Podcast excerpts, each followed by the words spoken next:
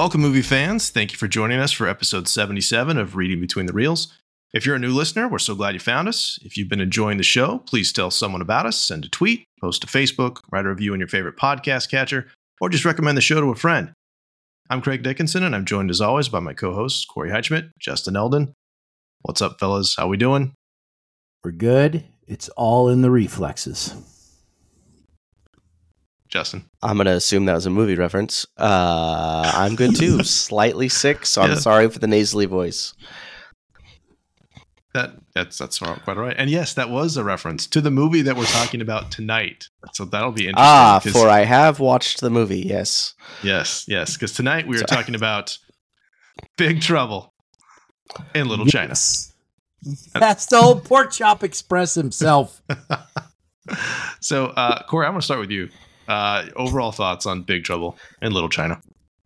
Craig, I'm going to try and keep this under an hour, but I'm just going to tell you, I cannot speak highly enough about this movie. This is a classic from when I grew up. I know this movie did not do that well when it was released in cinemas. That's the studio's fault. That is not the fault of Kurt Russell or Jack Burton there. And uh, it has a great ensemble cast. I think they're absolutely fantastic. This movie is a just all around fun filled action adventure comedy has everything you want from the 80s that just makes a great movie and uh, brings in some great cast members. A great director john carpenter. The only thing that i have about this movie is why i don't have a sequel. That's my only thing. I absolutely love this movie. I think it's great. Filled with quotable moments the whole way through the movie um i just I can't, it's a cult classic. It's one of those movies I think people our age, Justin, I know you don't get this one yet, but it's people our age watch this movie, loved it, especially later they're like, you know, this is kind of movie you can pop on and you can jump in and out of while you're doing something and you're just going to jump in for 10 minutes cuz you can't turn away and it's going to have some quotes that you just need. So, I think it's a great movie. I absolutely love it. Now, this is the movie that we made Justin watch this summer. Yes. Literally made me watch. Yes. So, what are your thoughts, Justin, as a as a newcomer to Big Trouble in Little China? You know, I can give a, a definite with hundred percent certainty. Uh, I'll I'll give it a a, a big. I'm so crushed. I- I just I know I know Corey. I'm so sorry. I'm so I'm sorry to do that to you. I just I need to let b- b- before all the people hate me. I just need to let everyone know that I did not watch this movie when I was younger. I did not I did not see this movie till I was nearly a man. Um la- uh, last summer during the summer. Um sorry, Batman quote there. Um Yeah. yeah, if you take out all the nostalgic factors that I'm sure you guys have feeding into it, I just I don't I don't get it. I I put so much stock in in Craig's movie recommendations and he was talking up this movie like there was no tomorrow and then I watched it and I'm like what is this? What is happened? What what's going on? Here's here's what it is. I'm going to spitball this analogy, but it's probably going to be the best thing that's ever happened to any of your ears. Um, it's like leftovers. It's like okay, your mom made lasagna, and the lasagna was really good. Uh, and then the next day she makes beef stew. Beef stew was pretty good. Next day she makes like chicken and rice. All great meals. But then like the weekend rolls around and mom doesn't want to make dinner anymore, and it's just it's leftover night, right? She pulls out the lasagna, the beef stew, the chicken and rice, and puts it all on the table, and you just have to like kind of pick and choose. They're all good individually, but you put it all together, and it's like it's not a meal, and it's kind of like past its prime.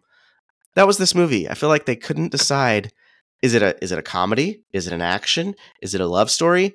Is it uh are they trying to be cringy or is it just bad writing? I don't know. I don't think anyone knows. I see where you're going with that. I do. I do kind of see that, and I would say that analogy is actually not too bad. It makes sense. Uh, if someone's going to be on the wrong side of history and uh, not like the movie, no, I and I- we t- go ahead. Oh, I mean, I I can respect that I'm like firmly in the wrong camp here. Um, but you know, just I'm I'm I'm just gonna be honest. That's just how I felt. That being said, I thoroughly enjoyed watching this movie that I did not enjoy very much. Oh, okay. I don't I don't know Well, what that we're- means, we're gonna- but that's how I We're gonna find out what that you know what that means. Uh, I, I firmly believe that all of it was intentional. Um, it, it is a very unique movie. Although, like one of the things that I love about this movie is is that Thor Ragnarok. Um, Taika Waititi has is on record as saying like that was one of the that this movie was one of the inspirations for that, which makes a lot of sense. That you've kind of have this action comedy that's just kind of uh, stuff out of left field. Uh, but even still, like the, the combination of yes, like you mentioned, you know, action, adventure, romance, horror, tongue in cheek, just stupidity, but also like on purpose. I, I just love I love the combination. It is very different and it's kind of a palate cleanser, and you kind of have to be in the mood for it. I think it is. Like I can only imagine you just being thrown into that with no recollection or with no no frame of reference, rather. So I, I can appreciate that. also, if I recall, uh, you so so what happened is over the summer, like we said, Craig made me watch it, but uh, it was like a movie night at his house, and Yeah. we had just watched Blade Runner right before this, Hmm. and it's they're just Blade Runner is one of my favorite movies. So to go from that to Big Trouble in Little China is just it's rough. See, and I think I'm going to have that opposite view, Justin. I think I'm going to go from Big Trouble Little China, which I love so much, to Blade Runner, which I'm going to t- I'm going to be honest, confession time, I have not made it through one viewing of that show without falling asleep at some point in the I think the 3 or 4 times I've tried to watch that show in the last 10 years. Corey, I think this is where our friendship ends. I just don't think we can. It's it's not it's not me. It's you. Like it's not for me. sure. It's you. I'm the problem. It's me. Yeah. Uh huh. I mean, this is one of my joys of doing the show, though, is is either being forced to watch, which has happened to me occasionally, or or forcing someone to watch a movie so that we can kind of talk about it and kind of get to revisit those. And and yes, as much as I had to force Justin to watch this movie, I'm looking forward to quote unquote forcing Corey to watch Blade Runner. Uh, Yes. we'll, we'll talk about that in a couple weeks, uh, for sure. All right, Craig, Uh, we need to hear your take on this show. We need No, you to I- break the tie. It's 1 to 1 right now. No, I, I love it. I think it's fantastic. Um, and and one thing that I'm, I'm sure we'll talk about at some point is I think the thing you have to appreciate too is that Kurt Russell, his character thinks he's the leading man, but he's not. He's actually the sidekick. And I think Yes. you, have, you have to watch the movie that way. Like John Carpenter has has stated as much that yeah, Jack Burton thinks that he's the hero, but he's really not. It's He's an idiot. Wang yeah, is Wang the hero. is Wang is the hero. Absolutely the hero of the whole story. So yeah, the, the, that opening scene with with Egg Shen and the lawyer, like that's just randomness that got tossed in because the studio didn't Oh, understand like that, that. either. Yeah, it's kind of funny because it's anything with you know Egg Shen. I have a um, fan No, no, that line you just said, like randomness that just got tossed in. You could say that about any scene of this movie. Like that sentence just applies. It's just it's like they got done editing some other movie and there were just like pieces on the floor of the editing room and they're like, you know, I think we can make a pretty good movie out of all these Yeah. pieces. Let's Well, just put it all together, see what happens. And and part of the history of this movie too that you know that this is actually the scaled back version, Justin, because at one point it was going to be a western on top of all of the rest of this stuff. So the fact did- that it was I set in read that, modern day yeah. times, yeah, like yeah, it's less weird than it could have been. This is the compromise. This is I, I just I just I have on my computer screen right here the like official movie poster up and it's just completely ridiculous. You got you got Jack is it Jack Burton is the guy's Yep. name? Yes. Standing there and like Jack. water up to his knees, then like some Asian guy in like looks like a pea filled bathtub with another like creepy Asian guy with really long fingernails behind him. Like the whole Low thing it's just yeah. it's it's you know what? I'm Alright. just I'm Okay. gonna try and stay quiet Well, during this. Let's let's get into the specifics of the ah, as Justin so eloquently said. Um, Corey, we're going to talk about cinematography first, as we always do. Can you have a few things you have for composition, color, camera work that you pulled out this viewing? Yeah, I I think some of the things that stand out in this movie is definitely the alleyway fight that they go into. Mm, For whatever reason, it's dark, it's rainy. It almost feels like a scene out of Braveheart for a second. it's all fo- or it's not rainy, but it's foggy. The ground's all wet, and there's just this big giant gang fight in the middle of an alley that they drive up on, and to go with Justin, it is random. The guy comes out with two six shooters. They start firing away. They have like some AK 47s firing away at everything. Jack and Wang are in the truck watching, and typical 80s, there's not a bullet hole anywhere. And the guys just got a couple guys just got shot up right in front of them. And then, okay, we're gonna go down to pitchforks, clubs, and and straight street fighting. and so, and so it's kind of one of those where you're like, okay, the color, the the mood, the the the the fog, and the kind of dark alley. I mean, I don't I don't know what to say about that camera work. But then during the action scene, Craig, there's one scene where the guy comes up and does a spinning roundhouse kick that would make Jean Claude Van Damme look wonderful. yeah. And he kicks the camera and swivels the camera. and so it's a random stuff Genius. to put all in one scene. Yes, Justin. But that's the beauty. That was the 80s. That's how people lived back then. And it was mm-hmm. new and it was revolutionary. That's how people lived back then. That's how just like people lived back then, random street fights without bullet random holes. street fights and nobody yes That's it what was we so thought. Oh man. I was born at the latter end of the 80s and I'm so glad I and I'm survived. going to tell you right now, we who could knows? not we could not get enough of those roundhouse kicks. Of John Claude Van Damme, Steven Seagal, all of them. And then we got this guy jumping in the alley, swinging and kicking the in the camera. It was Yeah. beautiful. It's a thing of art. Yeah. I don't know, but like I think that scene and then some of the color later. There's some beautiful, vibrant colors that go on in this, and uh, I added some neon green on a skull later, Yeah, sure. which you know, I mean, when you think of old ancient uh, Chinese mystical magic, you definitely think of neon lights on a skull. and the Uh, guy in in that- what seems to be a shopping mall, like a like Yes. a mall from, and he Mhm. Yeah, okay. descends in you know uh, royalty robes while coming down an escalator. Yes, that's the kind of thing you would expect to see in that kind of mythical yeah, environment. as one does. Yeah. Uh, And so, but the color of the composition, I think they definitely fill the '80s buck of just having a good time in a classic, classic. uh I don't even know what genre to put this in, but it's just No, in every it's- genre. it defies touches genre. every one of those genres. How did it touch you, Justin? Just deciding if I want to vomit right now. Um,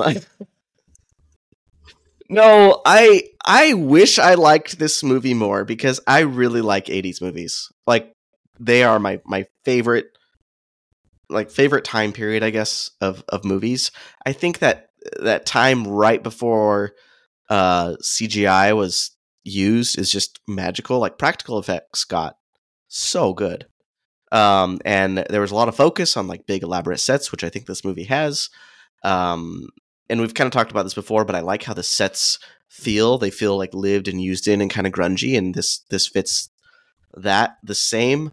I just I want you two to think about this movie, like take off your nostalgia glasses and think about this movie in that aspect. and it's just a mess. It's a mess of a movie. I want to like it, I really do, but I, I can't. Oh yeah. I can't. No, but it, it has it has its elements. Jack Burton, he is. Uh, it's like he wants to be Han Solo, or he wants to be the Han Solo that Han Solo thinks he is. I guess. Um, but he's just he's just not that person, and I and I like that. That's really great. But there's just so many things. Like something happens, and you're like, oh, okay, I I I can I can live with that. They'll explain that later, certainly, and then they never do, and they never revisit it and it's just I just can't do it. I can't do it. Okay. So, any uh, camera work that you uh, noticed that you thought was interesting? Oh, sorry, sorry. I went I went off there. Oh, Uh no, I was I was too busy with other things. Um okay. I apologize. I uh, no, That's no okay. comment. So I, I have I have a bunch of stuff that I that I liked. Um, first off, speaking of nostalgia stuff, there's a Star Wars wipe in this, which I thought was really interesting. There is one like circular editing wipe right before Jack goes into the brothel, just out of nowhere. It's the only one. Just like, oh hey, that's like Star Wars. I wonder if we'll see more of those. Nope, we did not. But that was just one. Um, Just the one. Just the one. It was some guy like got his free trial to uh to Microsoft 365 and it's like I'm gonna I'm gonna I'm gonna try the PowerPoint Yeah. wipe. I'm just gonna do it. I mean, you have the editing. I think is really interesting. Other than that, most of the editing is really, really quick. Uh, you, it's by um, a couple guys. You get Steve uh, Mirkovich, who did Con Air, uh, which makes sense. Uh, Mark Warner, who did Rocky 3, 48 Hours, Weird Science, The Running Man, uh, was also nominated for um, for Driving Miss Daisy. So you've got some high quality behind the scenes guys in this. In addition to John Carpenter, I think John Carpenter is kind of an acquired taste anyway. He's just little off, but I think that's you either like him or you or you don't. But the cinematographer too, uh, Dean Cundey, who's worked with with uh, uh, Carpenter a lot, did the first three Halloween movies. He did Escape from New York, The Thing. He did the Back to the Future trilogy also, uh, and he was nominated for best cinematographer for Who Framed Roger Rabbit. He also did Jurassic Park. So you have some really good behind the scenes talent. Um, so I think it's really, t- even though the story is bizarre, I think it looks good in a lot of ways. I think technically Yes. there are some things that are really, really interesting. You know, I'm always a big fan of composition of seeing, you know, the good guys coming from the left, the bad guys coming from the right. And you have that initially with the fight between the Chang Sings in yellow and, and the Wing Kongs, the bad guys in red, which also red, rage, and yellow was kind of happiness. And so you've got those things. But then, like, they're coming from both directions at one point, and they switch the, the direction that um, Jack and and what's his friend's name? Uh, Wang. and Wang. Yeah, they they switch the directions, so it becomes. But I think it's completely intentional that it's disorienting to us because it's disorienting to them. If that makes It's sense. disorienting. Yeah. Mhm. Yeah. Um, as as is when they first enter that uh, that alley to go in there, you get this great bird's eye view shot looking straight down at the Pork Chop Express. So you're like, something is about to be off as they go through. So um, those are just a couple of things that that I noticed that I thought was interesting. You know, stylistic choices, especially knowing who was behind the scenes and all of these things. See, these are things I don't think about, Craig, when I'm watching it, even a movie like this that I love so much, and I'm watching it, and then you point it out, and because I've seen it so much, it stands out, and I go, You're right. It makes sense. I just picked it. Up. I didn't know that, but it makes so much more sense. The yellow, the red, the directions they're coming in, it's a little chaotic. I mean, all of those things. It just it fits together. There is some intentionality here that and I think sometimes maybe that's what makes a movie like if Justin doesn't like that kind of a movie, but for other movies in the future, it's like sometimes when you know those things, it makes a maybe a bad movie not so bad, or a a movie that you're frustrated with be like, oh well, there's a little bit of stuff here I just didn't like that take, you know, kind of thing. But to understand it more, Yeah, and that's what I'm hoping that we, you know, we encourage people to just watch intentionally, even if you're kind of forced, like Justin was, uh, like as a hostage almost, to watch this movie. To still, uh, are there redeeming things in this? we Greg had my dog and would not release my dog until I watched this movie. in a sense, you were like Jack Burton. You were pulled into the story, Justin. You were Okay. pulled in. yes. You had seen some very unreasonable things. You're a reasonable guy. Beautiful. Uh, last thing I want to point out with this is the is back to the color. You guys know, mentioned the green already with the the green neon around the the skull and stuff at the end. Um, I thought it was interesting that most Mystic of Arts. the Lo Pan magic is green as well. What's that? Yes. Okay, so yeah, the, the green magic, like there's that magic cloud over the brothel and whatnot. Um, and then when he's fighting, uh, fighting Egg, and at, when they have that little like ring fight, which is like he's playing a video game, which is kind of entertaining. Uh, so he's trying. The green is evil, but it also like there's the green eyes of the women that he's trying to Hmm. to get as well. So this kind of like maybe he has to use the green to, to redeem the green in some way, or I'm not sure. Uh, but Hmm. that, I don't think those are coincidences. No, not at all. So,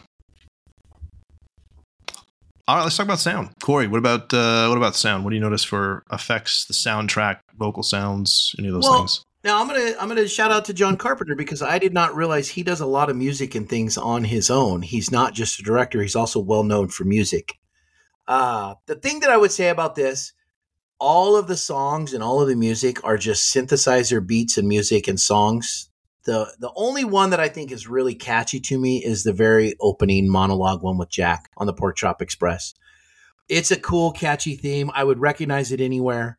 There's no words, it's just music and all of the music throughout the whole movie. And the only time I really noticed it's one of those things I, I just like I always try and pay attention because I know you're going to ask this question, Craig, and then I forget. And then halfway through the movie, I'm like, oh yeah, pay attention to the music. and then at the end, the credits is the only time that I really heard words in songs. I mean, the rest of the time it was just this these synthesizer beats, and that followed the action of the of the show. You know, it was the typical dark music for things that were going, you know, a little bit south, and then up music for things that were going kind of peppy and action, and it added to the scene. Yeah. But there were a lot of parts where there was no music at all. It was just straight quiet monologue and talking and and that sometimes can be off-putting and, and pull you out of a show or a scene that way. Yeah, I felt like at many points that I was kind of anticipating a pop song to be played. Like in modern day movies, that like going to happen repeatedly, but in this, there, there there isn't any. Like the clo- like you mentioned, Corey, the closest thing you have to a pop song is played over the end credits, and again, that's that's the Coupe de Villes, which is John Carpenter's band. Yeah. So And- like it's all him on the music.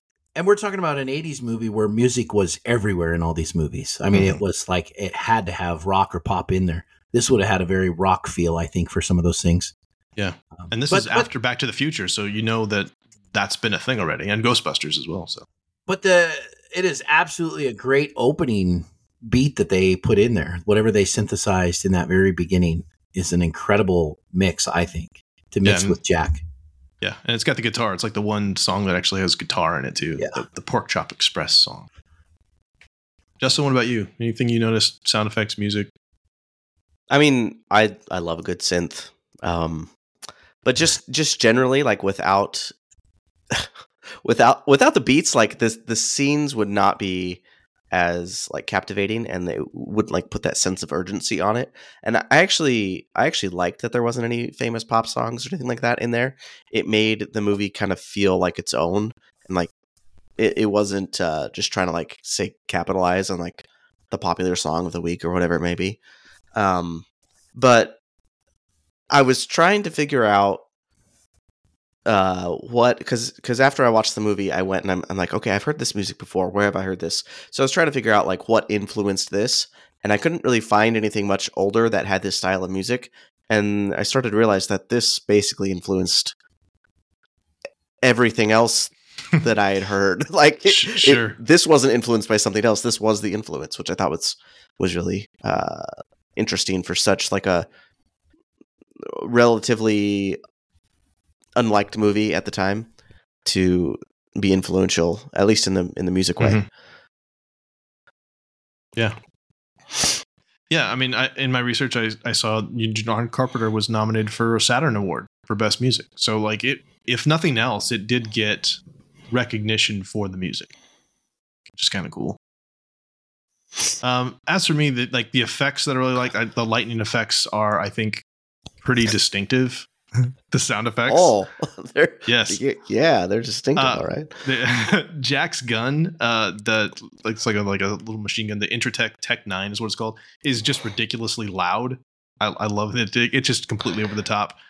Um, the uh, the whooshing sounds though I think are fantastic. Like the martial arts ones, like they're completely over the top. The like and like when Wang's flying through the air in the final battle because he's just powered up apparently. Like it's just all super over the top and it doesn't sound like anything else.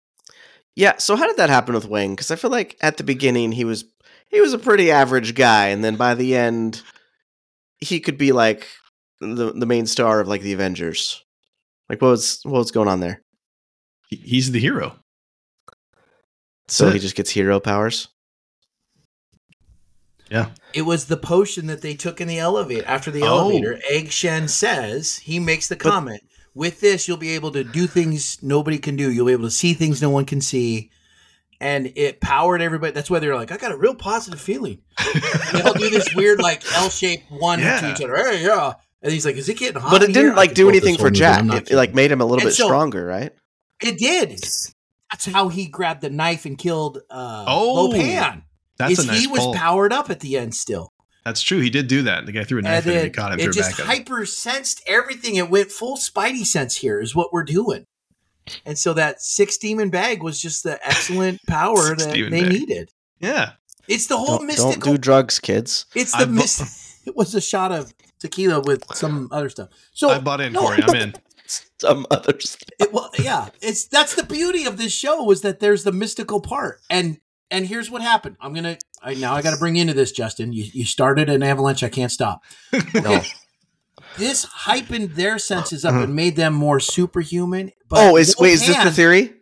Yeah, no, no, no. This is not Oh. the theory. But Oh, it. Lo Pan, because he was poking her arm, trying to become human again, he became flesh. He was weakening, so they were strengthened up, and Ah. he was weakening, and that's why Lo Pan dies from a knife to the head because superhuman Jack Burton, sidekick man, catches it and throws it back. Love it. Hey, I just want to say that anyone would die from a knife to the head. Well, yeah, That was that's that's pretty common. except for Ghost Lo Pan because he got except ran for over Ghost by a truck Lo Pan, too. but he was no longer Ghost Lo Pan. That's true. which is why Thunder ends up killing himself by blowing himself up, is because he was so crushed that after thousands of years, he watched his master die right there. There you go. Makes It all sense. makes sense. It's all, John Carpenter is brilliant. it's got its own internal logic, Justin. You can't deny it. Oh, all and right. this this movie doesn't end here. I will tell you a fan theory that I came up with as soon as there's the right moment where I can I mean, slip it in. Corey Listen, I don't want to be the guy on this podcast that's just negative about every movie, but this one in particular, I'm having a hard time. Uh, so that seems like a nice transition into the dialogue, Justin. Let's talk about that. What did you? Let's start with you, Justin. Do you have any favorite Again- lines or thing that just stood out to you, one way or the other?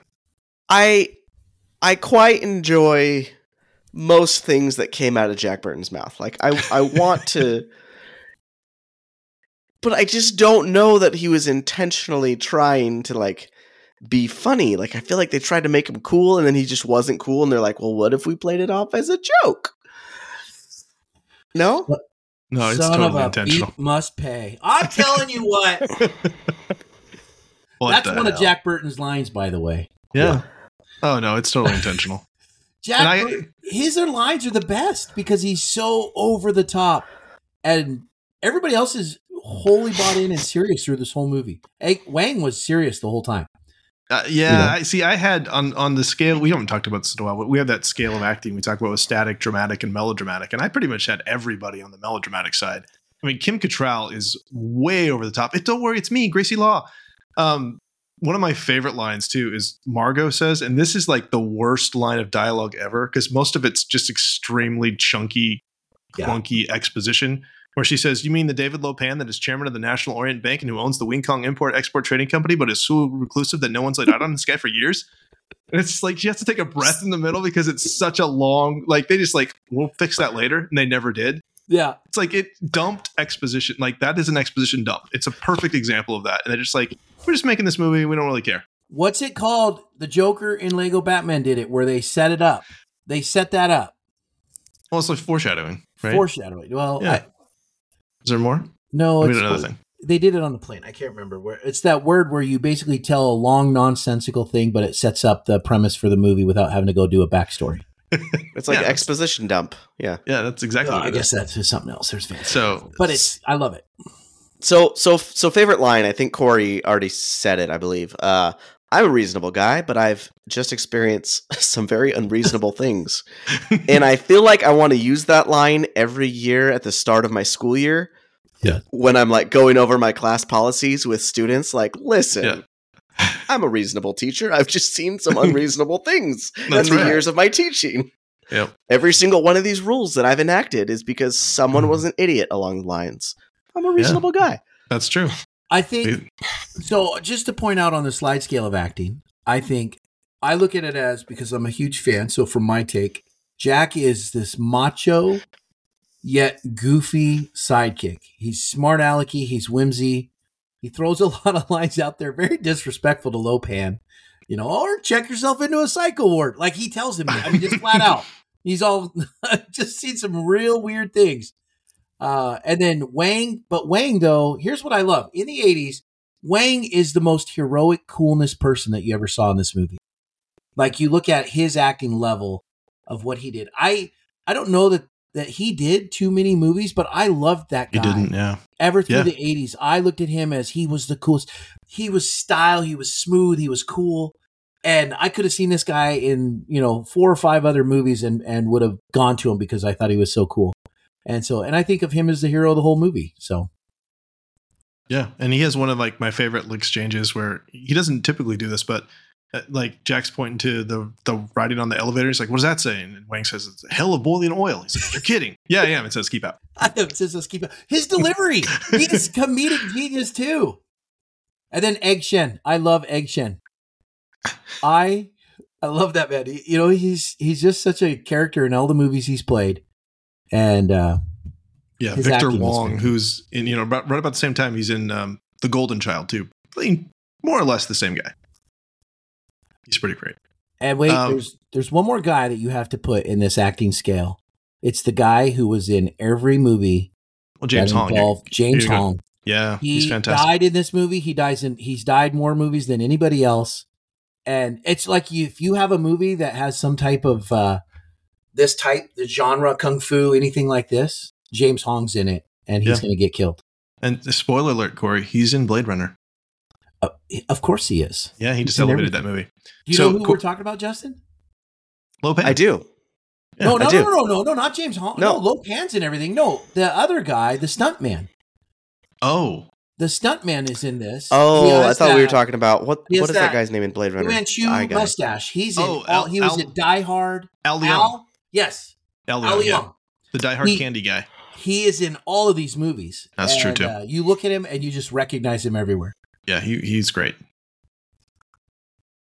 Um, so any other favorite lines? I know Corey, you've, you've been kind of dropping them left and right. Do you have any other thing that we haven't said that you want to? Uh, oh, are we starting quotes? Because I'm going to Yeah. tell you right now, this whole movie's quotable. No, I know it is. Uh, I'm going to say, I'm going to start with this one. The one that I text to all my friends, I post on Facebook every, every July 4th without fail. May the wings of liberty never lose a feather. I just now realized why you say that. I just I never put that together. Yeah, I'm. movie. You haven't even said the line yet, and I I know the it Army already. and Navy and the battles they have won, right? That's what Wang says. Yeah, and then here's Jack just looks at him and says, Yep. May the wings of liberty never lose a feather. Yeah, completely So sincere. Oh yeah, it's a good line. Justin, do you have something that you want to bring up? Oh, uh, no, not really. Oh, I guess r- right there at the end, like uh, the aren't you gonna kiss? What does he say? Are you gonna kiss her goodbye? Nope. And then he like just No, walks off. yeah. That's oh. ah. Yeah. I'll throw out this. I mean, there, I'll admit Oh, go there ahead. are there's some good one-liners. I'm gonna Yeah. I'm gonna say that. Bunch. I don't I don't have all bad things to say. Uh, okay, you people sit tight, hold the fort, and keep the home fires burning. If we're not back by dawn, call the president. I said, I said that to someone the other day. We're like, what? Yeah, you can mix that into regular Oh, all conversation too. So good. All right, I Uh, got uh, this one right here where Jack's on the phone with the insurance. I'm going to tell you about an accident, and I don't want to hear act of God. Throw that one out there too. uh, so good. Yeah. I Okay, all right. it. I'm gonna Yeah. we, maybe we need to do another episode about this because now I'm now I'm feeling like like I'm maybe missed out. Maybe this is better. I might have been in the wrong mood. You're changing my You mind. have to be. You have to be in the right mood to watch this movie. You you do. Um, body language, facial expressions. Let's move on to those things too, as we're kind of rounding out performance. I had first off just that Jack has a perpetual look of disbelief and that squint that we'll, we'll very famously use in Tombstone, but he's just completely disbelief the whole time, just trying to squint his eyes up. What is happening? Yeah. And also just kind of always bobbing and moving his head. I noticed that a lot too. He's just trying to figure it out. Uh, and the hand signal. I love the hand signal the Chang Sings do. The Corey, you mentioned it before. They like to put up the, The little one, one. yeah, the one finger and the little bit of the the last three. yeah. That'd be a good one to do to like across the hall to each other. Hey, Uh, and I'm gonna say, you know, like with uh, some of the hand signals and things like the Raiden character, I felt like was underutilized. I feel like Raiden could have been more cool than he was. I mean, he grabbed the lightning, would fly out on it. Um, Thunder, I never really liked him when he was in it, but I, I think he was amazing, more powerful. He was not. Uh, his death made no sense to me. Like, why would he blow himself up? I think, but Yeah. it He makes sense. Yeah. Um, but some of their gestures and things that they did were really good. Just those small little things like hand gestures and and how they how they did all that. And it was really nice. I also um, enjoyed Jack's mullet. It's so epic. 80s hair. It's fantastic. Uh, Can we just comment about Kurt Russell's hair? Because Kurt It's Russell's luxurious. hair is Kurt Russell's hair in every movie he's been in. What movie do you see where he does not have that luxurious mullet, long hair, 80s look to him? He did Soldier. it in Just Soldier. That's the only one. Corey. Soldier was the only. Oh gosh, let's do that movie. I, know- love that knew movie so much. movie. Oh my gosh, it's an There, amazing. there's a couple of actors that I feel like perpetually just look like they are 80s actors. Kurt Russell being one, uh, Robert Redford being another, where it's just Yeah, like sure. they can't they can't escape that era. They just have like that feel about them. and you can't see you can't see Kurt Russell with any other hair looking as good as he does. Wouldn't happen. No. Nope. Um, I can't remember who pointed out to me um, with the costumes though was that the, the the Harley Davidson hat is a different hat at the end than it is at the beginning. It's a small thing, but I, I'm assuming it's supposed to be the same one, but the continuity is messed up. Unless because they don't show them buying it. I, don't I, think it's. Just I think it's we black noticed that just- on, on on our watch, Craig. I, f- Yeah, I, feel think like it is. It's, yeah, it's just black with white lettering at the beginning, and then it's got like the orange logo in the middle of it. I just assumed he got his truck back and he went back through his truck and hmm. Yeah. costume. I just love how he like that's that's his whole that's his quest is to get his Yep. truck back. Like that's all he wants all throughout. Yeah. It's great. It was a horse in the original draft, Justin, oh when it, when it was a western. Yeah, that's that's a terrible idea. That's a terrible idea. Well, yeah, he has I to have a wanna a reason to stick around in the in Uh, the old west. I don't think they could pull off a remake because I think you would make a you would make fans like me upset if you No, I, recast like a like a western remake, like a retelling. you know what? Let's just sci-fi it. Why not? sci-fi. It. I mean, they did Yeah. that with Cowboys and Aliens, and how well did that work out? I liked that movie. Yeah. Yeah. Yeah. Yeah. All right. Uh, setting and design. Um, you guys mentioned this earlier. I, I think it might have been Corey. Uh, that it's on sets. Like this is almost exclusively like built on back lots. Yeah. Which makes sense for what they're doing. But it's it's a massive set, and then all the underground stuff, and some of that stuff looks like it's roots growing out of the trees or out of the concrete and whatnot. Uh, it's really an impressive, impressive uh, collection of sets. And really, there's just two locations. I mean, you've got other than the street, you got Wang's restaurant, the Dragon of the Black Pool, which doesn't really sound like a place I'd want to eat at, No. uh, and then the Wing Kong Import Export Trading Company. Well, and the whole down, it's it's very seedy underworld. The elevators go down, and you're supposed to see this underworld, almost the descending into the hell of these bad guys, these villains. Um, so so I know we're on sets and back lots, but it makes you feel like that's where everything took place below ground, where nobody knows this is taking place. Yeah. Justin, anything with with set de- uh, set design, props, anything that you? Um, I kind of said this earlier, but I I do appreciate that so much of it was a set and just it, it makes everything feel quite a bit more real. Like you move from place to place to place, and at no point do you feel like it's.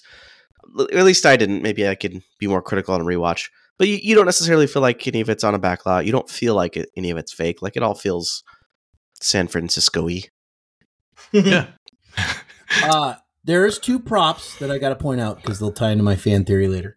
Is uh the beast that comes up, the hairy little weird creature beast yes. monster, Yeah, the and then The, Completely the the monster. Yeah. the floating head eyeball thing to kind of oh, oh, that thing. Yeah. yeah, which is creepy as all snot. You can't. I mean, Love it.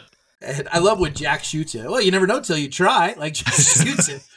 Uh, but those two things, it just kind of shows there's this that kind of goes further into this mystical element of monsters and villains. So those props were intentional. so when that eyeball thing came out, Yes. I'm I'm a little irritated because as an avid D&D player, Dungeons and Dragons, that is ripped right out of Dungeons and Dragons. In Dungeons and Dragons, that's known as a beholder, and it's like the exact same thing. And I just I hope somebody got sued. or Did you research and and see the Dragons took it origin of that? Little- Yeah. Big Trouble in Little China. Uh that's been around, I'm going to confirm real quick, but Yeah. um that's been around long at least a decade longer than Big yeah, Trouble. because the China. Mortal Kombat guy came from from this movie, Raiden, right? Yes. Yeah, that's that was that's what came from this. The Uh, while Beholder you're looking in, that up- in D and Oh, go D ahead. was introduced in 1975, Oh, Oh, well, there you go. all right. and it is So maybe it's- the exact same thing. Maybe they're both based on something even further back. I'm going to choose to be ignorant and assume they just stole it. Uh, I also wanted to point out um, how awesome it is that Egg Shen has a hidden fire pole that goes right straight to the underworld. Because of course it does. That's pretty great. now, is Egg Shen mortal? I mean, what do you think here? Well, He- that's a good question because he's he- fought Lo Pan before. Him and I mean, Lo Pan even says peasant magic and yell. I mean, he Egg Shen, you never could beat me, right? There's history here with Egg Shen and Lo Pan to where I feel like and fitting in the genre, yin and yang, Lo Pan and Egg Shen would be the opposite mystical sides of each other. There's an origin story that could be told there, Corey. Right Like there. a comic or something. And there's a sequel that could be uh, told in a fan theory that I Yeah. have. I'll tell Um, us my final thought. There, you go. Uh, something uh, something else I noticed from this and that's still in um, in set decoration was that you we also you have the we mentioned the neon um, skull, but there's also a demon statue, uh, which is uh, I believe it's Ching Dai. It's the it's the demon that Lo Pan is trying to uh, make a sacrifice to to to be uncursed to get to lift the curse. Which I never really noticed the fact that there was two big neon covered statues. So that's pretty. cool. oh, I didn't. Yeah, that that's well, that's a representation of, of the the Ching Dai of Ching Dai the di- uh, the demon. I like that.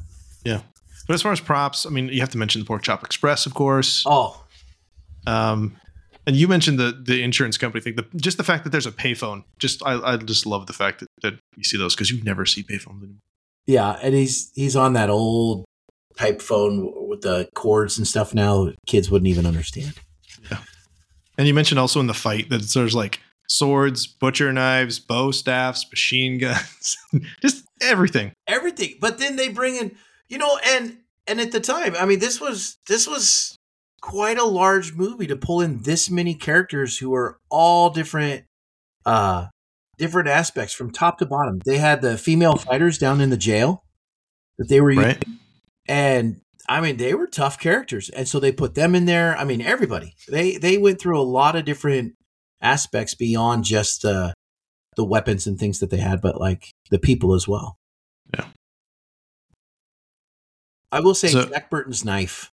When Yeah. I was a kid, I thought was the coolest knife ever because it was a double sided blade that it that he had, which you know is useful for throwing and stuff, so that no matter how it spins, it's going to stick. But I always thought when I was a kid, I was like, oh my gosh, I want. I had hunting knives growing up, and you know the the Rambo type knife, but I always wanted the Jack Burton knife because it had the double sided blade.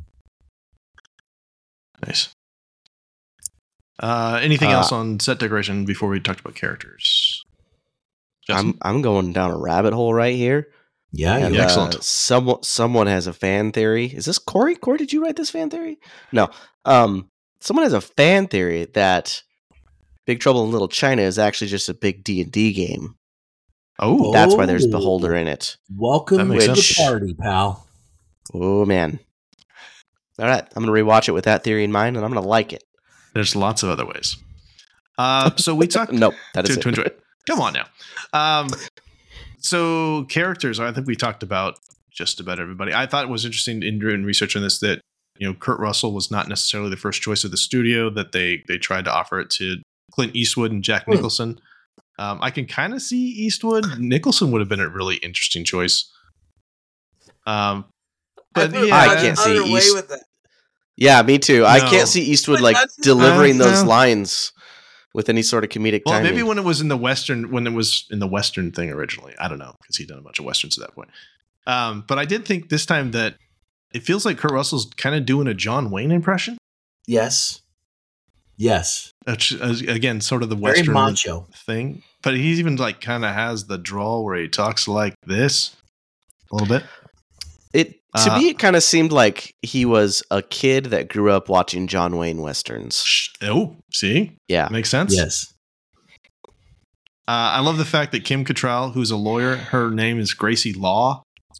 Yeah. Like they didn't try very hard with that. It's Look. just fantastic. It's almost like he was a placeholder for the writers. They're like, oh, we're going to change that later. And then they never did. yeah, it's great. It's fantastic. Uh, yeah, we mentioned James Hong, Victor Wong, of course, is Egg Shen. Uh, Egg Shen. I love yeah. him. Yeah, right, De- Dennis like a- Dun. Dennis Dun as Wang Chi. That's why I'm going to call it Dennis Dun though, because that man just he deserves he deserves his flowers, as the kids say. He he's fantastic in this, and I agree, Corey. I would have loved to have seen him in some other things. You know, yeah, and I, I don't think he ever really did as much. Uh just a quick search here. I mean, his credits he's only been in 28 things. You know, a lot Yeah. of years spanning stuff, just to episodes of stuff here and there. Yep. Uh nothing nothing as good as this movie that No. stands out. And I he was the coolest guy to me. I got to be honest. Uh Well, I Last think he's doing his own was a big stunts movie. too. So I mean, he's he's pulling off the physical aspects of this. And, And and, at one point it was going to be Jackie Chan, but Oh, well. Yeah. Uh, a lot of the guys who are in this movie reunite in like The Last Emperor and uh, some other movies that come out with uh, Chinese history and some of those things that they they bring in together. They, Yeah. They've been in a lot of movies together. But Egg Oh. Shen, let me Yeah. talk about Egg Shen for a second here. let's I'm talk gonna, about Egg Shen. I'm going to talk about Egg Shen because, uh, and Justin, I'm going to throw another movie at you that I, I think you might have to watch. So, Egg Shen, and this is the only way that makes sense. The beginning, does it feel a little wonky that Egg Shen is in the beginning getting interviewed by, I don't know, a lawyer? Like he somehow, he leaves at the end of the movie, says he's going to take a vacation. And then if you Wait, kind of wait, Corey, splice Corey, Corey, timeline wise, Corey. Wait, yes. no. Hey, are you going to connect this to Three Ninjas? No. I'm not going to connect you bet- it to Three okay. Ninjas, but I'm going to connect it to another mm-hmm. movie. Okay. And Okay, so what I thought- is Thought you were going to ruin Three Ninjas for me. no, All right. he gets arrested, right? He leaves vacation, and uh, so somehow he gets caught up in this inquiry. So they decide, hey, you know what? We're going to revoke your visa or something. We're going to send you out. So he has to leave the country. He goes over to Nepal, where he is in a monastery, and then he is the same mystical character with those magical powers that he has in The Golden Child with Eddie Murphy. I love Because he that was movie so much. Eddie Murphy. Yeah. Same year. In The Gold Child, which came out about a year later. Uh, in The Golden Child, Eddie Murphy is a guy who's trying to save uh, the chosen one, you know, and he's trying to, he's kind of like a Jack Burton type hero. And Egg Shen is over there, but now he's going by the name of, uh, oh shoot, where'd I go? Hold on. He's going by the name of the Old Goopa. And he has the same exact character, same exact type of uh, physical dialogues, everything he does. And he has the mystical thing. He disappears and turns into a bird and flies off, which fits his genre that he is not immortal. He is immortal like Lo Pan. And Lo Pan also happens to be in The Golden Child as well, That's true. Impersonating a doctor. He's trying to, so it's kind of like a little matrix here. You can't kill one and not the other, so they're both still around because they've been around for Lo Pan's centuries brother. I don't know. Or it's Lo Pan just kind of resurrecting, coming back under his power. So I'm just telling you, it makes sense. It makes sense. He fits the character. So there's my fan theory. I think Eddie Murphy in The Golden Child is in the same universe as Jack Burton in Big Trouble Little China. There you go. That is Justin's a stunned it at that fits. amazingness. Have you seen The Golden Child? Having not seen The Golden Child, but Oh. vaguely aware of it. It's very much similar type of uh, Western man thrown into the mystical world of some of these ancient magic and mystics, and uh, being a little smart alecky, doing what he does to save the day. Same same story. Came out around the same time, too, right? Yeah, About no, this later. yeah, well, Big Trouble in Little China was rushed out into theaters so that it wasn't in direct competition. Yeah. This they were in production at the same time. Now, my third extension of that theory is that Egg Shen loses his powers There's there's more. and gets uh, exiled to the world of Perfection, Nevada, and is in Tremors, where he dies from a monster that was from the mystical world that comes to finally kill him. There you go. There you go. Okay. Three movies. it- this is a trilogy. This is a trilogy No. with Egg Shen. But at some point, he goes and he trains his grandsons, the three ninjas, Yes. uh, to fight terrorists. I want to say. I don't know. It's been a while since I saw that movie. Never seen it. This is good. Three theory. Ninjas. Nope. Oh, it's good. It's good It's stuff. good cinema for everybody. Nah, okay. okay, so uh Hero's Journey. Moving on. Uh, Greg doesn't allow the nonsense. He's like, "No, no. we're done." That- only well, we, I think we've reached our nonsense quotient for this part of the Yeah. hour. Um, uh, Hero's Journey. I said it, it really doesn't have one because, um, again, Jack Burton, who's the quote unquote hero, is not. He he's an idiot, and the actual hero is is Wang Chi. Yes. I don't think Jack Burton really has much character development either. Like he, Oh no, by the end, he's same. kind of the same guy. He's exactly like that's why he's you know he's talking smack on the CB at the beginning and at the end, and Yeah. completely oblivious to the fact that the sewer monster's behind him. Oh yeah. Yeah, he he is what they like to call in the trade a static character. Hmm. He- There you go, Yes. kids. But Wang Chi grows throughout the show. Sure. Well, yeah, that's true because Wang's the hero. Yes. He's a dynamic character, kids. Very dynamic. There you go. Stop trying to teach things, Craig. Gosh, give it a rest. Uh, we talked about world building a lot. Um, I love the fact that there is this really dense mythology. There is totally it's ripe for again a comic book, something.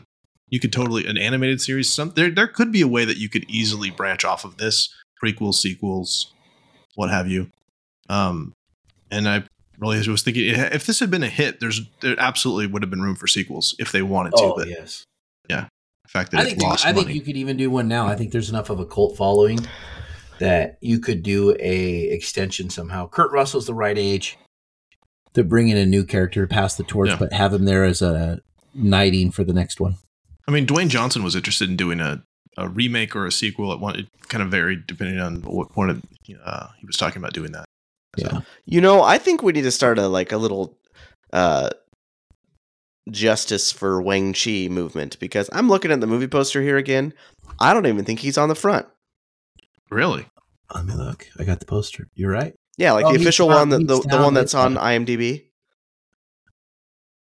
I'm looking right now too. I got a lot of the guys down there.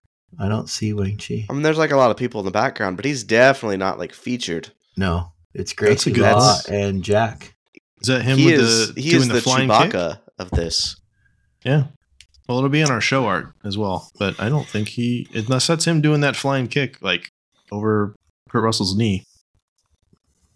Yeah, he's not getting love for, e- either way. If I have to, if I have to strain to look for him, you know he's not getting any love. Yeah, that's, and that's unfair. Okay. I mean, I the agree. Golden Gate Bridge gets more of a prominent spot than he does. Yeah, Yeah. Justice for Wang Chi. justice for Mhm. Wang Let's Chi. start the hashtag. All right. Uh final thoughts. Justin, I'm going to start with you. You know, I think I've said everything I want to say. Uh, I want to like this movie. I'm gonna I'm gonna give it a rewatch and maybe in a future episode I'll I'll I'll see if I've come around at all because I feel like it it has things that I would like, just like you like your mom's lasagna, you like beef stew, you like chicken and rice, but maybe just not like all together three days later, mixed together when they shouldn't be mixed. Mhm. I don't I don't want that. Yeah. Okay. That sounded really deep in my head, and then it came out, and it just, Yeah, it just fine. wasn't. See, we, Yeah. we at least got you to think the movie had some redeeming value, which is really that's kind of the goal. good good one liners. For sure. Corey, final thoughts. My final thought I'm going to wrap up with a Jack Burton quote because I think this is the quintessential wrap up of Jack Burton's character. It's just the the chaos of it and then yet the whimsical humor he has. Just remember what old Jack Burton does when the earth quakes and the poison arrows fall from the sky and the pillars of heaven shake. Yeah, Jack Burton just looks that big old storm right square in the eye and he says, "Give me your best shot, pal. I can take it." That is Big Trouble in Little China. Yeah. I, I don't have much to add on either. I mean, I think I've said plenty of like I, I like this movie a lot. It, it's a movie that I've enjoyed rewatching multiple times in the last couple weeks, um, and and and a couple months. Um, yeah, I think it's a it's a fun ride. It's it's something to be re- to revisit if you haven't seen it in a long time. I think if you're a fan of Kurt Russell, it's it's one of his best roles. I think one of the most most iconic roles. Uh, if you haven't seen uh, John Carpenter anything, you should check out some of his stuff. Uh, I think you know um, Escape from New York is fantastic. The Thing is fantastic. I'm not a big fan of horror, so Halloween's not really on my on my list. But I like some of his action movies. I Even I would even put in a poll for or a, a, a drop for uh, John Carpenter's Vampires with James Woods. Is this same kind of just bizarre humor uh, with some great action in it. So that's what I that's what I think. So, as we close, we just want to say thank you so much for listening. If you'd like to connect with us, you can find us on Twitter and Facebook, email us at readingbetweenreels at gmail.com, or use the SpeakPipe app on our website. If you enjoyed the show, please tell a friend and support us by writing a review on your favorite podcast catcher. Our next episode will be a review of Logan. Yeah, the Wolverine movie. Send us an email or voicemail about your favorite moments from Logan, and we'll share it on the next episode.